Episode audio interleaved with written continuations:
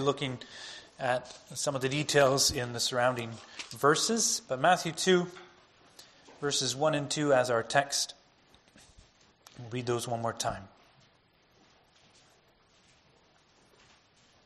God's word for us this afternoon.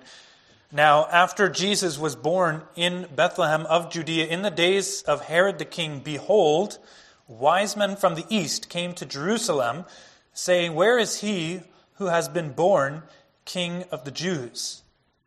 For we saw his star when it rose and have come to worship him." After the sermon, we hope to respond by singing from uh, the proposed hymn in our proposed booklets, "Joy to the World, the Lord is Come. Let earth receive her King," after the sermon. Congregation of our Lord Jesus Christ, as we get close to tomorrow morning, celebrating Christmas, I have the opportunity then to bring God's word to you from one of the Gospels' accounts of the birth of Jesus Christ and what happens afterwards. There's a lot of different accounts, different details that are given by different authors in the Bible. The Gospel of Luke focuses on the shepherds in the fields and also Caesar's, uh, his decree to have a census taken. And there's a contrast between Caesar and Jesus Christ in the Gospel of Luke. Uh, the Gospel of John, John doesn't even really go into any details of a birth. He speaks very philosophically about the Word becoming flesh and making his dwelling among us. The Word being God and having been around before the world was created. Mark keeps it very simple as well. But the reason I've, I've chosen Matthew to focus on this afternoon is especially considering what we looked at this morning in the reign of Solomon. And even if you go through the history of Israel and the kings that they had in the past, David, Solomon, later on the, the split kingdoms, there was Hezekiah and Josiah and Ahaz and Ahab and the many different kings that the kids learn as they go through the history of Israel. What all those kings had in common was that they, like Solomon, fell short of what Israel needed for a king. And it is interesting that in the Gospel of Matthew, specifically in the verses that we're looking at this afternoon, that it's Solomon and some of the things that happened in Solomon's reign. Remember, that was the golden age of Israel in Solomon's reign. Some of those things come back already when Jesus Christ is born. So that already, just even in his birth and the response to his birth, you can start to see that the greater Solomon has come. The great king that we so desperately needed. Now, of course, you would hope that when someone greater than Solomon is here, that people would react with open arms. And some people do. We can read of them in Matthew chapter two. Some people are rejoicing with exceedingly great joy. Uh, but others are not. King Herod, Jerusalem, and many others are not all that excited about this king to come. And that's why there is a call for us, even in these verses, when we hear that the king has come, to receive that with great joy, to sing those words of the hymn that we're about to sing after this sermon, "Joy to the World." Let earth receive her king, and may we do that well. So that will be our theme for this afternoon as we look at the contrast, or maybe just the comparison of this king and the description here of his wisdom, his power, and his glory, all compared to Solomon, his wisdom, his power, and his glory, and the invitation then to receive the greater king now, today. So let's look first of all at our first point, the wisdom of this king. Solomon, of course, was known for his great wisdom. That's one of the things that people know about him. He wrote the Proverbs, which are a book of wisdom. And people came and, and they wanted to, to hear from him advice, uh, words, sayings, teachings, so that they would glean from his wisdom. He was the one that received, as we talked about this morning, the wise and listening heart in First Kings chapter three. But as you look right away at our text, the word wisdom or wise comes up, and it's really wisdom that sets Jesus Christ apart as a special king. We read right away that he's born in Bethlehem of Judea in the days of Herod the king. And then the first detail is that wise men from the east come to Jerusalem. It's as if uh, people from foreign countries, like foreign dignitaries, are coming to congratulate the new royal family with the birth of their son. If you look at the royal family in Britain, uh, probably the most royal, famous royal family today, when a child is born in that family, there are all kinds of congratulations sent from all kinds of different monarchies and different countries. People come to congratulate the parents, to congratulate the royal family. And it's like that is happening, except these are wise men from the east coming to do that. And so they're not just any foreign dignitary. They are Magi, or Magi, or Magi, however you want to say it. Uh, there's a bunch of different English pronunciations of the Greek word magus. But either way, they're sages. They are people that are studied, that they know astrology, they know all kinds of different truths about this world, and they came from the eastern lands. We, we don't know specifically where, but that's not really the point of this. What seems to be the allusion here, especially when you take a look at the gifts that they later bring and present to Jesus in verse eleven, the allusion here is to a very similar arrival in Jerusalem of another foreign dignitary, the Queen of Sheba, who was from a distant land in First Kings ten. Because if you look at that account in First Kings ten, uh, the Queen of Sheba, she brought gifts herself. If the wise men brought gold and frankincense and myrrh, it lists in First Kings ten verse ten that the Queen of Sheba produced gold and a great quantity of spices that she gave to King Solomon when she saw his wisdom. And there are actually many prophecies in the Old Testament, before Jesus' time, but after Solomon's time, prophecies that picked up on what happened when the Queen of Sheba came, basically saying that when the Messiah comes, something even greater is going to happen in terms of other nations coming to give him praise and to give him honor. So even the song that Solomon wrote in the book of Psalms, Psalm seventy-two, mentions that the king who is going to be on the throne, that tributes and gifts will be brought to him, the gold of Sheba. But then later on, Isaiah, in Isaiah chapter sixty, mentions that the wealth of the nations and gold and frankincense are going to be brought by the kings of the nations to the Messiah's uh, honor. They will show honor to him. And that's what we see happening in Matthew chapter two. These wise men arriving are a sign that the great Messiah has come. But of course, we can we can actually take that a step further. Not, not just that they're fulfilling Isaiah sixty and looking like the Queen of Sheba in the giving of their gifts, but there's something greater going on. Because when the Queen of Sheba came, she wanted to question Solomon about how he was ruling. She wanted to ask him questions about all kinds of different topics and look at the organization of his kingdom, how he was administering everything going on. And after she asked all those questions, then she reflected and said, wow, you really are wise. And the way that you're running the kingdom is, is way greater than the way that people described it to me. And that was well and good. And she gave gifts after that. But here, in Matthew two, we have wise men, and they are honoring and giving gifts to a child. It's as if they're acknowledging already while he is a child that he is the greater, that he is the one that is wiser than them. And they are, by all accounts, wise men.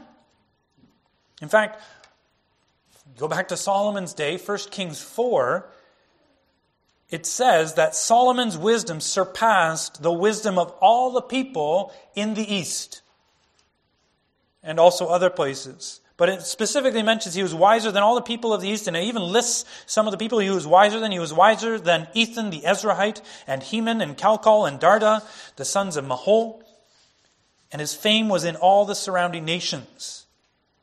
That was Solomon, and now here Jesus Christ is simply born. And these wise men are coming to him and acknowledging him with great honors because they are saying that he is greater. It more than justifies that claim of Jesus in Matthew twelve that I mentioned earlier, but I'll read the whole verse this time this afternoon. Matthew twelve, verse forty-two, Jesus is condemning his current generation who aren't receiving him very well. He says, "The queen of the south will rise on the day of judgment with this generation and condemn it. For she came from the ends of the earth to hear the wisdom of Solomon. And behold, something greater than Solomon is here." This child has these people coming to him to acknowledge his great wisdom because he's wiser than them.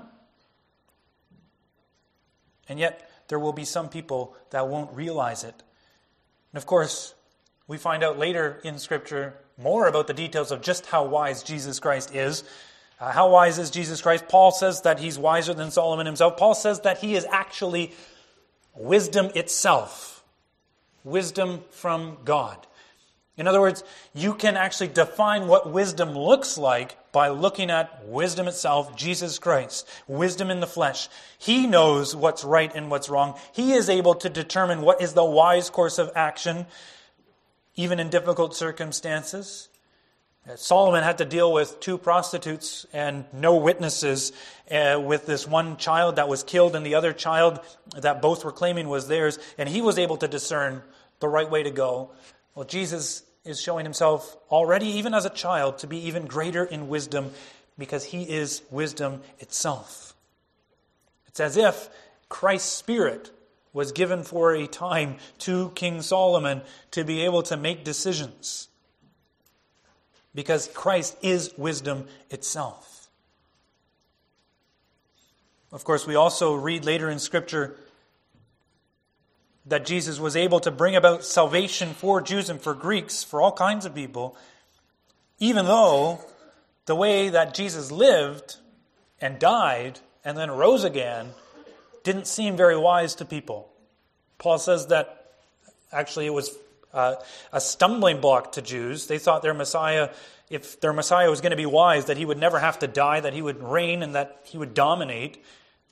That was a stumbling block to them. It was also foolishness, the opposite of wisdom, to non-Jews, to the Greeks, to the Gentiles. For him to have to go through death and then rise again. They didn't think that our bodies were that worthwhile, that they would need to rise again, that we would want to conquer death with our bodies, that an immortal body be, would be worthwhile. And yet Jesus in his wisdom shows that this is the way God created the world to be. Our bodies are not just an afterthought. They are important. They're going to rise again and they're going to live eternally with God.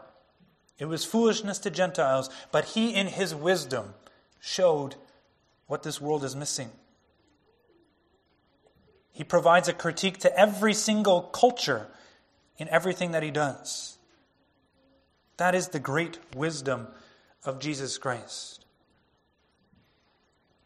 Of course, in Matthew two, there's a, a warning connected to all of this. The wise men, even in our short text, are already recognizing the wisdom of Jesus Christ, but nobody in Jerusalem did. That was Jesus' point when he said that the queen of the south would rise up to condemn this present generation. They weren't receiving this king with joy. They were accusing him. They were condemning him. They didn't want him. Even though wisdom itself was here. If Solomon, people came from afar to give him honor, now wisdom itself is here and the current generation doesn't see it. And that's not just a condemnation of that generation, brothers and sisters. We have to watch out for that same sort of, of attitude ourselves. Uh, we have, you could in some senses say, even more to work with. We have all of Christ's wisdom recorded for us in the Scriptures. It's sufficiently for us to understand who he is and the wisdom that he has. We're told of all the things that he has done and why it's wise compared to the foolishness of this world. And yet, how often don't we find ourselves turning to the wisdom of this world for advice? Whether it's in how we run our businesses, simply for, for money gain, for profit, or how we get our lives in order by pulling up our socks and finding inner purpose, or reading the best self-help books out there, or how we can other times just treat others that we have relationships with, we can treat them as uh, something useful for us, instruments for how we're going to gain our own happiness and fulfill ourselves. How often don't we find ourselves preferring to learn from our colleagues at work or our neighbors in town or our or our screens and the influencers on our screens, rather than let the wisdom of Jesus Christ dwell in us richly?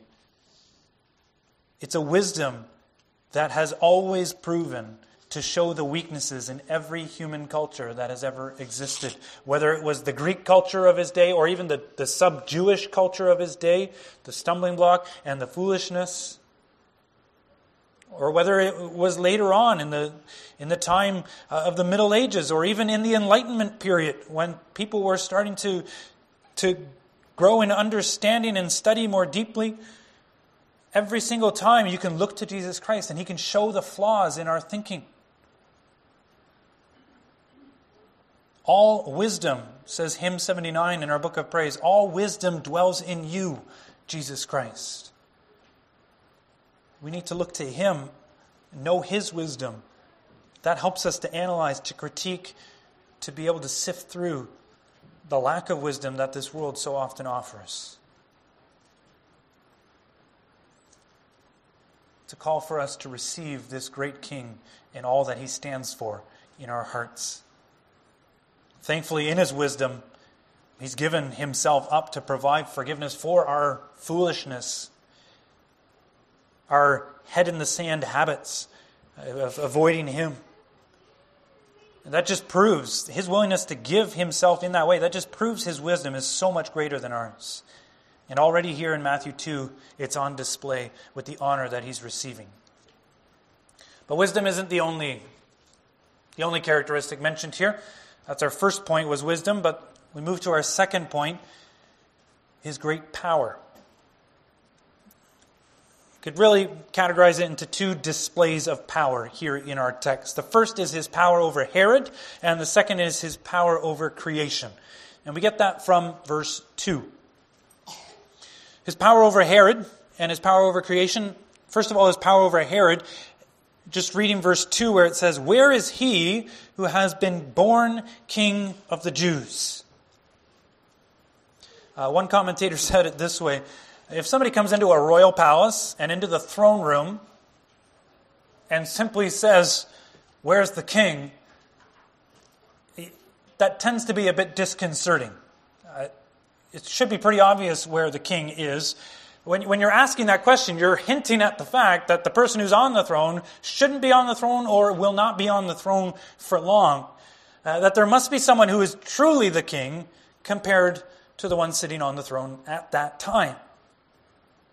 And so you can read in the following verses, verse three, when Herod the king, it mentions very clearly, when Herod the king heard this, he was troubled, and all Jerusalem with him. And it's a somewhat famous line uh, in the sense that King Herod soon shows himself to be a whole lot more than just troubled at hearing this. He goes on a, a witch hunt. He goes and, and he's willing to massacre a whole age group of children in a small town in Bethlehem, a small town south of Jerusalem, to try and prevent what seems to be a possible challenger to the throne. And this is, if you read in the history books, this is just a, a common display of a king, Herod, who loved his power and was also extremely paranoid of anybody trying to take that power. He even... He was even willing to go to the lengths of killing his own family members if he thought that they were a dangerous threat to him in any sort of way, uh, something which he th- thought was happening unusually often. So when he finds out that this child is born in Bethlehem, at least that's where it's supposed to be born, and when his first plan to get the wise men to tell him where the child is doesn't succeed, he commands that slaughter of innocent children. But even those powerful attempts by Herod can't stop this child, can it? And we would admit from the text that it's not that it's like Jesus as a child here is miraculous and able to kind of avoid the attempts of Herod and of, of Herod and his whole army to try and kill Jesus. It's not like he's good at, at hiding or something like that. No, it's not even Joseph and Mary, his parents, showing some incredible ingenious in stopping Herod. No, it actually comes down to dreams. Dreams, two dreams, uh, one to the wise men, and then one also to Joseph in verse thirteen, appearing to Joseph in a dream, an angel of the Lord, which points to the fact that God is preserving this child. God is on this child's side. Which also tells you, because when God determines something, no one's going to stop it. No king and no army, no matter how powerful, is going to stop God who is on Jesus' side. We actually sang of that this morning in Psalm two. Why are the nations conspiring? Why do they rage? What's the point? God looks at in heaven and laughs at their almost pathetic attempts to try get in the way of his plan. Herod, your plan is useless. It's not going to help. God is on Jesus' side here, God the Father. He has Jesus has more power on his side than Herod could ever muster. But that that was just the first display of power. And display of power over Herod. There's also a display of power over creation here. A display of power over creation. Again, verse two. Where is he who was born, has been born King of the Jews? For we saw his star when it rose and have come to worship him. We saw his star when it rose. Here are these wise men who know their astrology, are able to study the stars and notice when something special happens. They even describe it as his star. And later on, they see this star uh, seemingly rising and going before them until it rests over the place where the child was. How this is possible, we do not know. Clearly a miracle. Something special in terms of the heavens being controlled by, well, who else could it possibly be but the divine one who is in control of the heavens? God. God must be involved in setting this star in the sky. God must be involved in having this star guide the wise men to the place where this child was. God is, in that sense, arranging creation to display the importance of this child being born. You can look at it this way. If heaven and earth are moved to commemorate this child coming into, into the world, then who on earth is going to stop him in accomplishing his plans?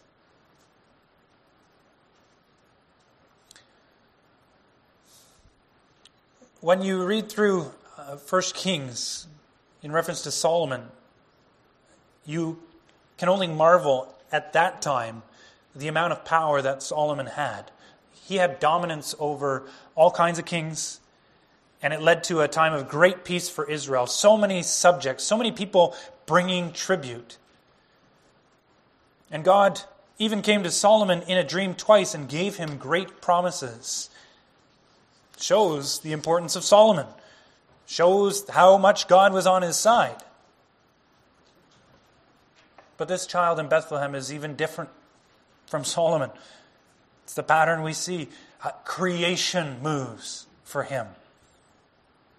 Actually, Balaam, the prophet Balaam, in Numbers twenty-four, as he's blessing Israel instead of cursing them, uh, he even says at some point, at one point, that a star would rise out of Jacob and a scepter out of Israel.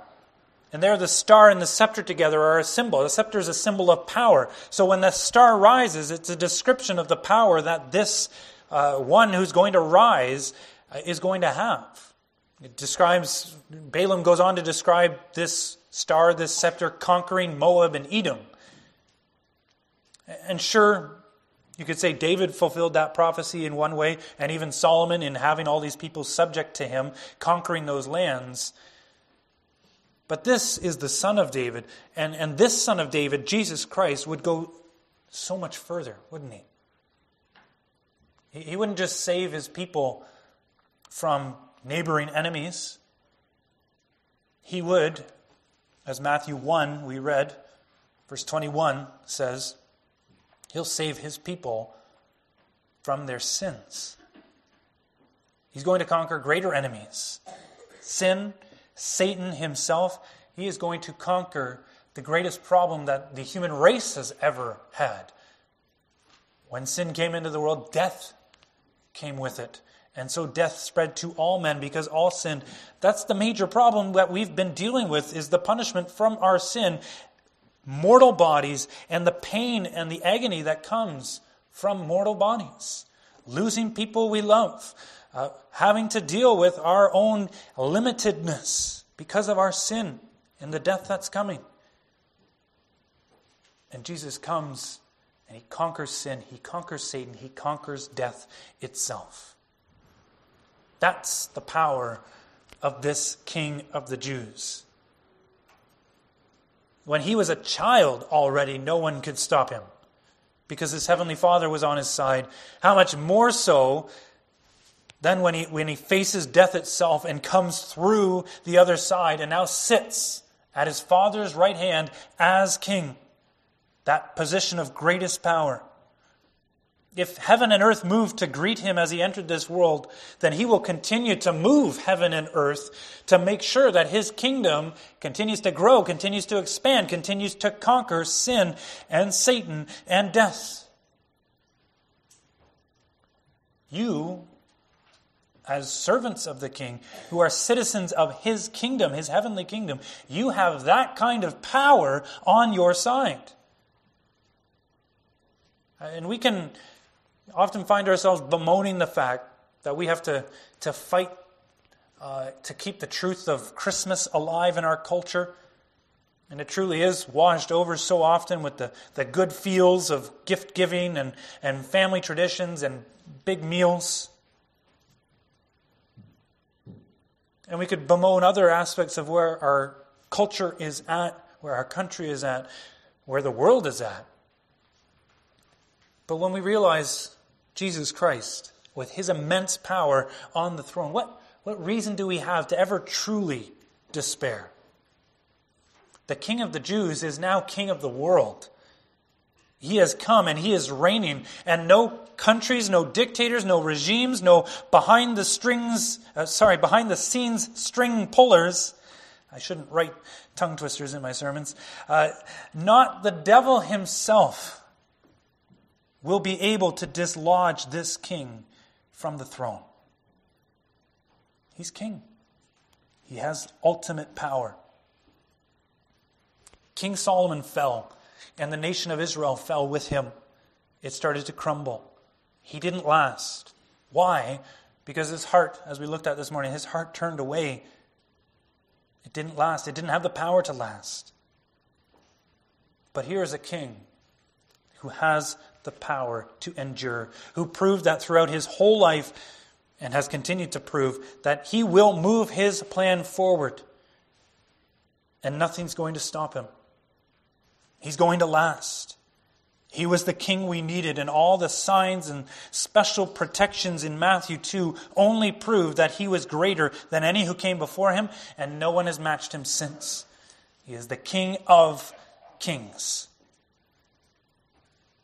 And knowing that he has that kind of power, it should humble us to think that we often find ourselves drawn to the powerful of our world. Those who are powerful because of maybe how much money they have. We look up to someone like Elon Musk, or people who are really powerful with their arguments. So we look up to someone like, like Jordan Peterson, or somebody who just has a, a powerful position, the leaders of the different governments and all the influence that they have. We think if we can get into those positions or change those people, then we'll be able to be more in control and, and things will go the right way. But to desire to be in control, brothers and sisters, is that really what the King of Kings needs from his people? All the money, all the arguments, all the influence in the world cannot change souls. That is only Christ through his Spirit. He is the power we need to revere before anything else. And it's only as we work within his power that we are, in that sense, at peace and full of hope, because he's going to do what needs to be done. And it's because he has that power as well that he also deserves what we'll look at in our final point, the greatest glory. It's also the last point from our text. As you look at the very end there, I, well, in a sense, even before we get there, in a sense, there's already glory uh, for this child, given what we talked about in the first two points. Uh, the fact that these wise men are coming from the east to give him gifts, uh, to honor him, it shows that he deserves glory. Uh, and then same with the, the powerlessness of Herod to stop him, and the fact that the whole universe is revolving around the birth of this child, that only adds to his glory, to the praise that he deserves. But the final words of our text, they just add the, the defining element. For we saw his star when it rose, wise men talking, and we have come to worship him. We have come to worship him. Solomon had great power, great wisdom, was famous across the world, and a lot of people praised him. But to worship him was not something the Bible ever uses as a word to, to say about him. That doesn't happen. But these wise men come, and they recognize just by the, the star that was in the sky, that this young child deserved worship. We've come to worship him. There is something special, divine going on here. And when they see him in Bethlehem, we read about it later on in the verses outside our text.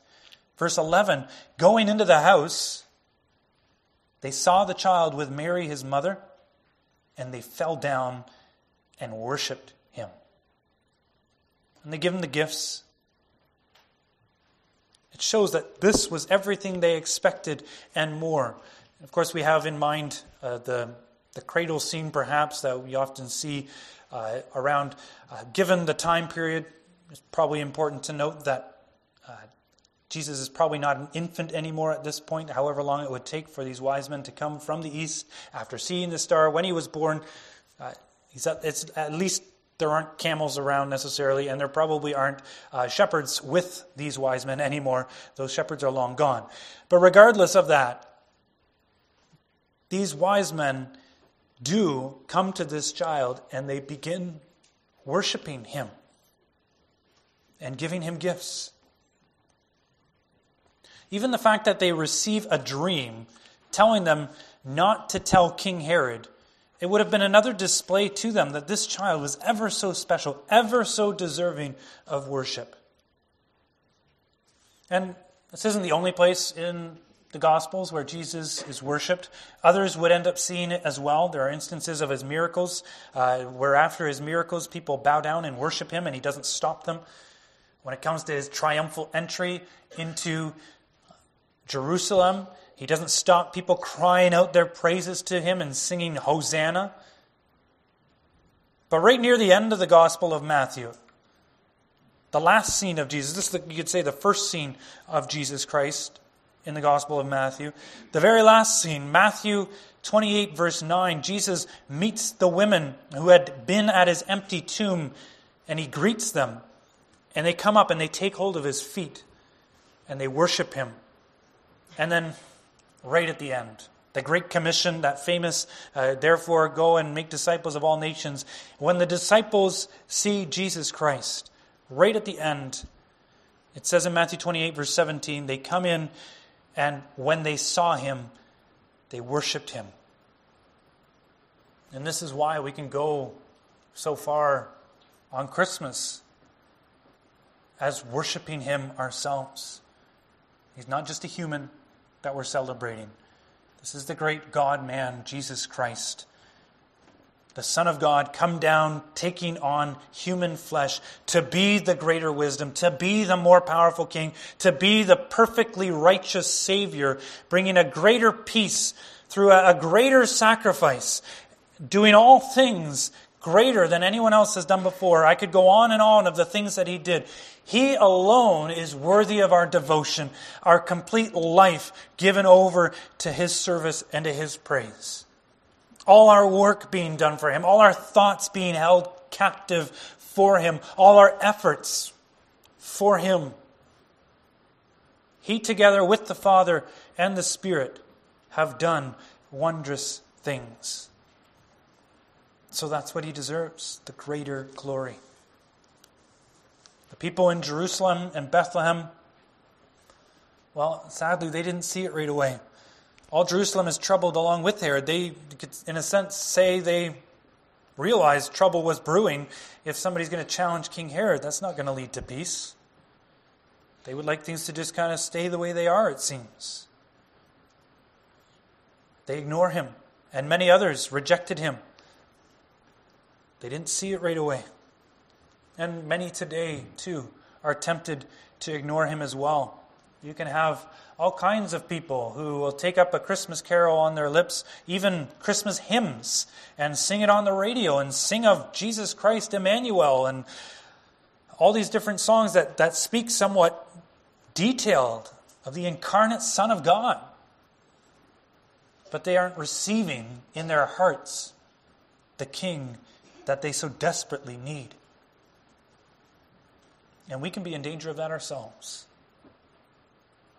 To not acknowledge how much we need him, how much we needed his coming into this world, how much we needed his wisdom and his power and his glory. How we so often don't give him the glory, the worship that he deserves. May it be our prayer as we celebrate Christmas tomorrow and really every day that we live.